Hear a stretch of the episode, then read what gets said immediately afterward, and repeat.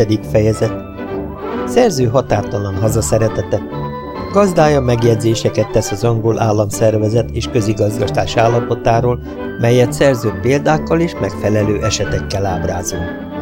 A gazda észrevételei az emberi természetről.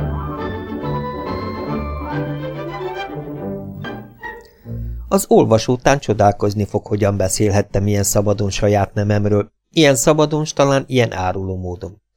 De gondolja meg, hogy olyan halandókkal társalogtam e tárgyról, akik az emberi fajról már eleve a leggyászosabb véleményt alkották, annak feltűnő hasonlatossága lévén a jehukkal. Különben pedig nyíltan bevallom, hogy a négylábúak erkölcsi felfogását szembeállítva az emberi romlottsággal oly mértékbe kinyitotta a szemem, s értelmemet annyira kivilágította, hogy kezdtem egészen más szemben nézni az emberi tetteket és szenvedélyeket, a saját nemem becsületét kezdtem olyannak látni, amit nem érdemes megvédelmezni. De másrészt úgy is lehetetlen volt ez oly világos és tiszta ítéletű személy előtt, mint gazdám, kinek hatása alatt naponta ezer hibát fedeztem fel magamban, amikről azelőtt sejtelmem sem volt, és amik az emberi gyengeségek és hibák jókora lajstromában is ismeretlenek. Példáján okulva kezdtem mélyen megvetni minden hamisságot és álnokoskodást, az igazságot pedig úgy megszerettem, hogy annak érdekében mindent feláldozni természetesnek tűnt. Egészen őszintén akarok beszélni az olvasóval. Volt egy másik erősebb indító oka annak, hogy ilyen szabadon és nyíltan beszéltem nememről. Egy évet töltöttem csak ebben az országban, mikor érezni kezdtem, hogy már is oly mély szeretettel, tisztelettel és hódolattal tekintek a benszülöttekre, hogy tőlük elválni szinte lehetetlennek látszott. El is határoztam, hogy hátra levő életemet a csodálatos hauptmök között töltöm el, minden szépség és erény folytonos gyakorlásában, és soha nem térek vissza az emberek közé. De örök ellenségem a végzet már úgy határozott, hogy ez a nagy boldogság ne juthasson osztály részemül. Már csak az vigasztal, hogy mindabban, amit honfitársaimról beszéltem, igyekeztem a hibákat annyira kisebbíteni, mint az ilyen szigorú vizsgáló előtt csak lehetséges volt, és azon voltam, hogy kedvező fordulatokat adjak az egyes fejezeteknek. Tudom, ez gyöngeség, de hát van-e élőlény, aki részrehajlóvá ne lenne a szülőföld és hazája határtalan szerelme? Röviden és összefoglalva megírtam néhány beszélgetésünk tartalmát, a rövidség kedvéért kihagytam azonban sok fontos részletet, amikre ezúttal kitérek. Mikor már minden kérdésre válaszoltam, és kíváncsiságát úgy látszik minden irányból kielégítettem, jó gazdám egy reggel korán küldött értem, s magától csekély távolságra leültetett.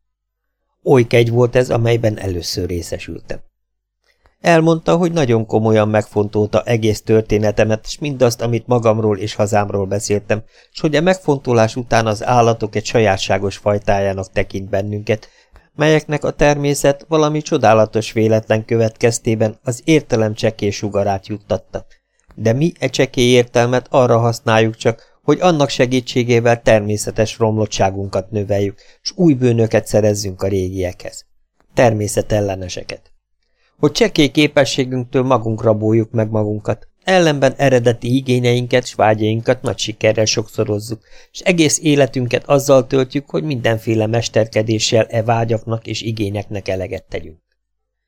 Ami engem illet, se oly erős, se oly ügyes nem vagyok, mint egy közönséges jehu. Ügyetlenül járok a hátsó lábaimon. Kitaláltam egy olyan viseletet, aminek következtében patáimat semmire se használhatom, és azzal nem is védekezhetem. Arcomról eltávolítottam a szőrzetet, ami nap és eső ellen védelmezhetett volna. Végre se gyorsan futni, se fára mászni nem tudok olyan sebesen, mint egy jehu testvérem. Törvényeink és alkotmányunkat, amint nézi, azok nyilván értelmi, s ennek következtében erkölcsi fogyatékosságuk nemleges szülöttei, mert értelmes lény kormányzásához elég a józanész, de nekünk nincs jogunk e címhez azok után, amiket népemről elmondtam bár azt is észrevette, hogy sok részletet részlehajlásból elhallgattam, és gyakran állítottam olyat, ami nincs. Véleményében mindinkább megszilárdult, látva azt, hogy nem csak testi vonatkozásban egyezünk meg teljesen a jehukkal, eltekintve a ma nem éppen előnyünkre felhozható különbségektől, hogy patánk rövidebb, gyengénk, hogy kevésbé gyorsak, ügyesek, fürkék vagyunk. De azok után, amiket életünkről, szokásainkról, cselekedeteinkről elmondtam, lelki akaratunk között is ugyanaz a megegyezés felismerhető. Ebben az országban is megfigyelték, hogy a jehuk még sokkal jobban gyűlölik egymást, mint egyéb állatok. Ennek okát abban látták a benszülöttek, hogy mindegyik jehu a többi jehu ocsmánságát látja csak, a magáét nem.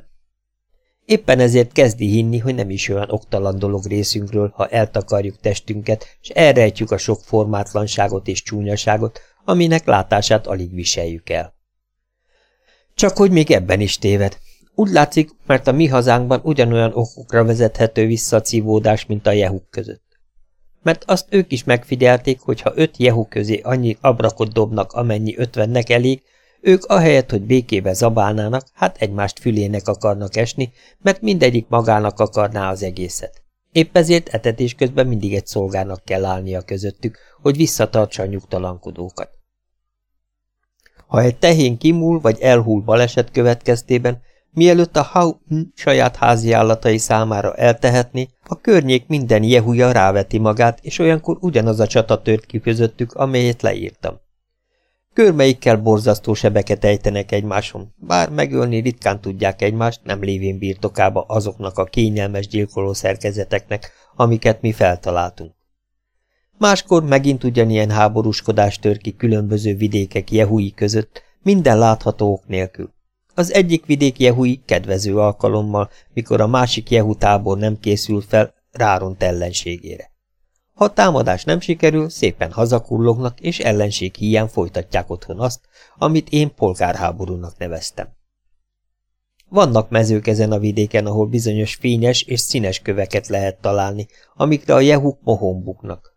Ha, ami gyakran megesik, a kő egyik fele bent van még a földben, képesek naphosszatot áldogálni, körömmel, foggal kaparni ki a követ a földből, elvinni, aztán elrejteni istálóikba.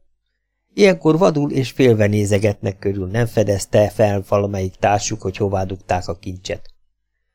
Jó maga soha nem tudta felfogni, mire való az a természetellenes mohóság, vagy mire kellenek-e kövek a jehuknak. Most kezdi hinni, hogy a fösvénységnek ugyanazon az ösztöne van, amiről emberi fajunk ismertetésekor is beszéltem. Egyszer úgymond kísérletképpen egy rakás ilyen követ önmaga kiszedett onnan, ahova egyik jehuja rejtette. Mikor a piszkos állat nem találta kincsét, oly hangos üvöltözésbe tört ki, hogy az egész csóda összeszaladt. Akkor azoknak esett. Tépte, harapta, karmolta társait, bőgött és acsarkodott. Nem evett, nem aludt és nem dolgozott. Majdnem belepusztult, míg aztán gazdám egyik szolgálójával visszadugatta a köveket ugyanabban a sarokba, ahonnan kivették. A Jehu azonnal visszanyerte jó kedvét és meggyógyult. Csak megfelelőbb rejtek helyet keresett a kincsének. Megint eldugta, s azóta igen használható és kezes bestia.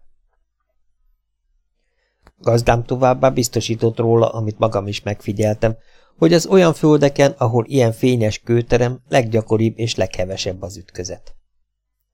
Ha két jehu, úgymond, ilyen követ fedez fel a mezőn, és összevesznek azon, hogy kié legyen, többnyire egy harmadik terem ott, és elkaparintja a kincset.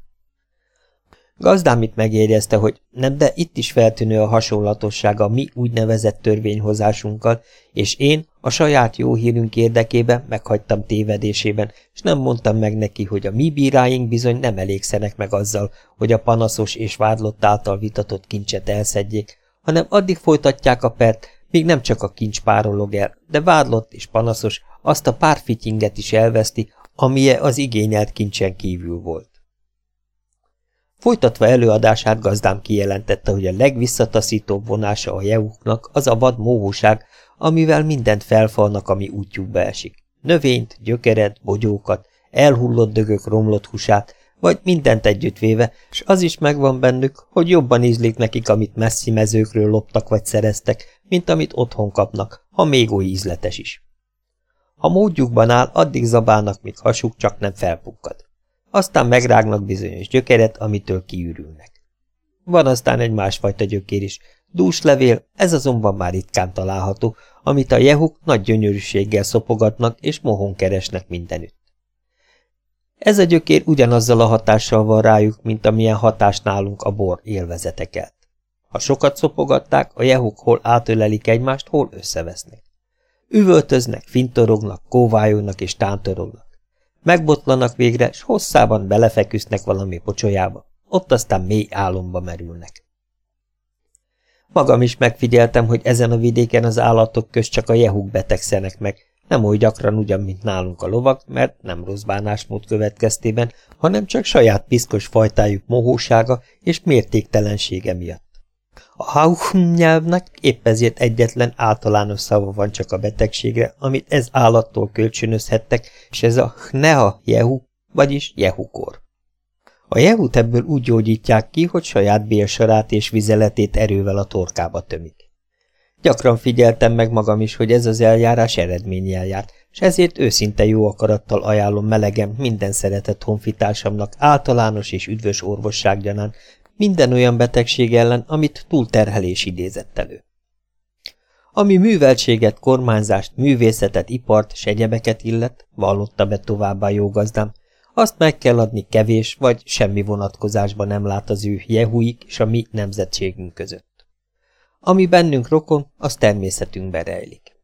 Az igaz, néhány kíváncsi hauhm állítólag megfigyelte, hogy a jehu csordákban rendesen van egy fő jehu, de hiszen említettem, hogy nálunk a szarvasok között is van ilyen, aki még rútabb és otrombább, mint a többi, és még veszekedőbb természetű. Ez a vezető Jehu rendesen maga mellé vesz egy hozzá lehetőleg hasonló kegyencet, akinek egész hivatása abból áll, hogy gazdája talpát és fenekét nyalogassa, s a nőstény Jehukat beterelje istálójába. Azért aztán urától időnként holmi szamárkoncot kap jutalmául. Ezt a kegyencet az egész csóda utája, s ezért mindig ura körül settenkedik, hogy ne bánthassák. Hivatalába megmaradt mindaddig, míg a vezető nem talál még komiszabbat nála. Abban a pillanatban elkergeti őt, s utóda, és az egész környék minden jehúja, hímek, nőstények köréje sereglenek, s tetőtől talpig leöntik rondasággal. Hogy ezt a példát mennyire lehet alkalmazni a mi udvari életünkre, miniszterekre és kegyencekre, azt úgymond magam ítélhetem meg legjobban. Nem mertem válaszolni a gúnyos és kegyetlen megjegyzésekre, mely az emberi értelem értékét a közönséges kutyák színvonala alá sűjesztette volna, hiszen még az is ki tudja válogatni, hogy melyik kutya ugatására figyeljen és hallgasson, ha nem akarja, hogy rossz nyomra vezessék. Gazdám kijelentette, hogy vannak a jehukban figyelemre méltó tulajdonságok, melyekhez hasonlót úgy emlékszik nem említettem, vagy csak futólag, mikor az emberi fajtáról beszélgettük. Ez állatok úgymond nőstényeiket közös birtoknak tekintik, mint más vadak, abban mégis különböznek, hogy a nőstényjehukat még vemhességük idején is érintkeznek hímekkel, s hogy a hímek épp úgy veszekszenek és verekszenek a nőstényekkel, mint egymás között. És mindkét nem a durvaság annyi és oly praktikáival érintkezik, amelyhez hasonló semmi más élőlénynél nem figyelhettünk meg.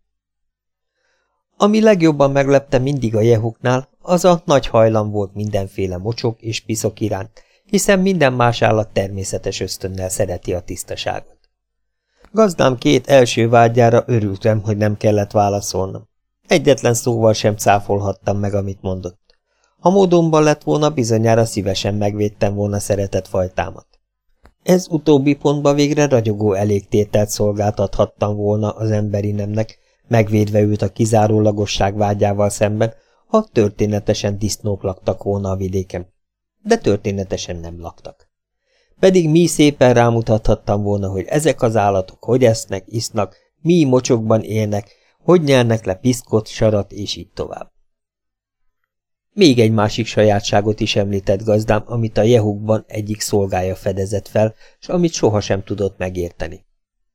Elmondta, hogy némelyik jehu egyszerre csak visszahúzódik egy szögletbe, Lefekszik, bőg, nyögdécsel, mindenkit vicsorogva elkerget, aki közelébe kerül, pedig nincs semmi baja. Ehetik, ihatik, fiatal és kövér.